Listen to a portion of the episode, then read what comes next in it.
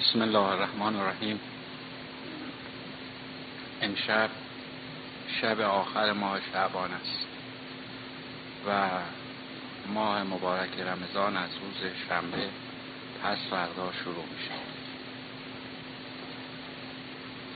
ماها هر کدام فضیلتی برای خود دارند خاص که خداوند این فضیلت رو برای اونها تعیین فرموده.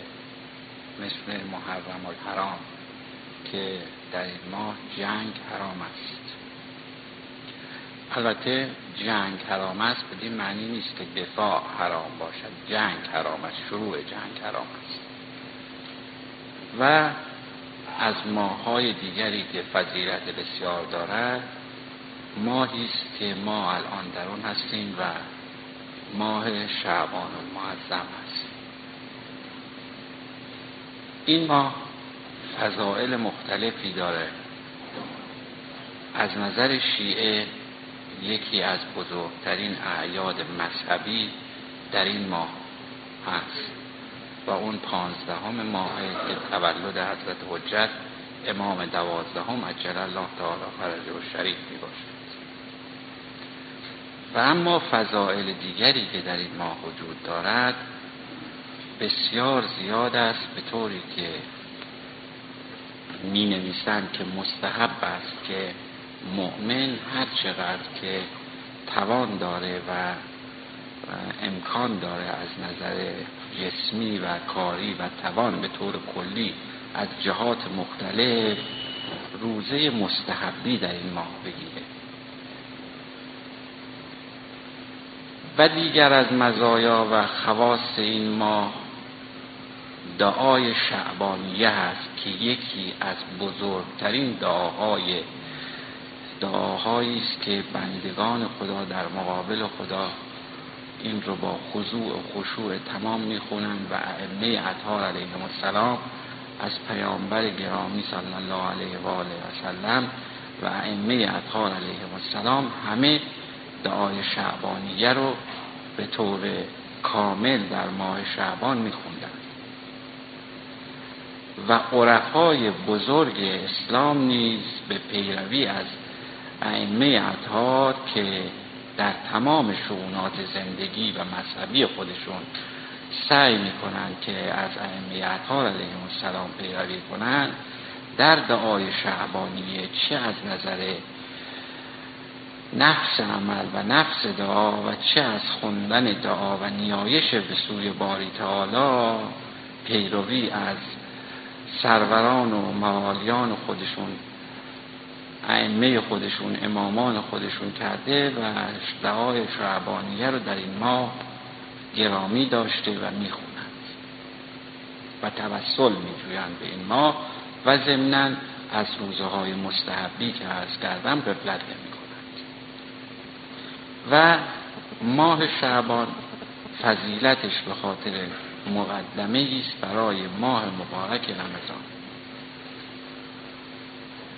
ماه مبارک رمضان دارای فضائل مختلفی است. از نظر تاریخی بزرگترین فاجعه تاریخ تشیع در این ماه اتفاق افتاد و اون شهادت مولا علی علیه السلام که در شب در سحر نوزدهم ضربت خوردن ایشون بود. توسط ابن ملجم مرادی و شهادت اون بزرگوار در 21 ماه مبارک رمضان. این از جنبه تاریخی بزرگترین واقعه و فاجعه است که عالم تشیع رو عزادار ساخت و اون بزرگوار رو از ما گرفت. و اما در مورد کلمه رمضان رمضان در لغت مستر است به معنی گداخته شدن و داغ شدن. و حالت چیست؟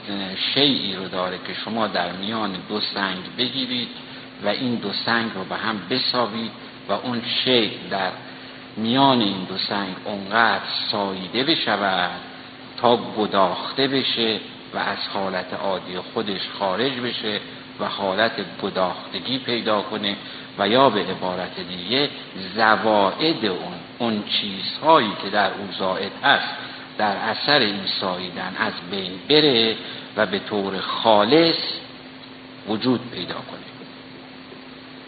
رمضان یک چنین حالتی رو داره از نظر لغوی و در مورد وجه تصمیه رمضان و اعمالی که ما بایستی در این ماه انجام بدیم. همین مع همین وجه تصمیه که ارز کردم با اون چه که در این ماه انجام می‌دهیم یکسان است. بدین معنی که ما در ساعتی مشخص خودمون رو از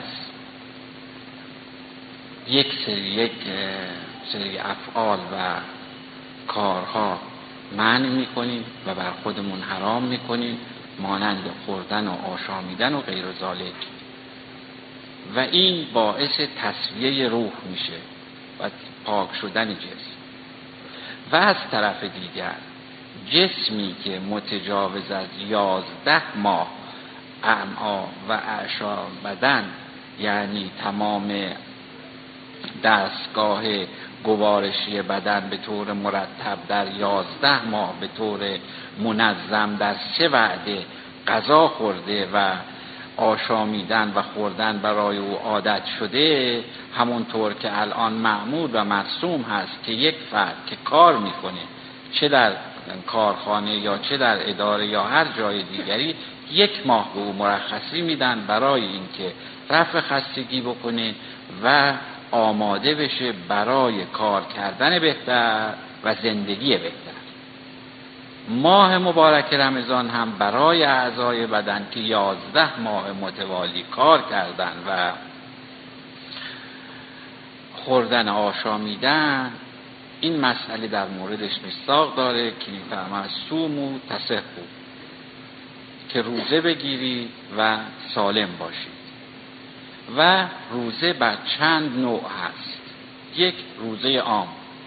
اون روزه است که تمام مردم می‌گیرند و از مفترات پرهیز می‌کنند و خودشون رو از اون چیزهایی که در شریعت مقدس اسلام گفته شده محروم می‌کنند و از ساعتی مشخص تا ساعتی دیگر که ارز کردم از این افعالی که نباید انجام بدن انجام نمیدن.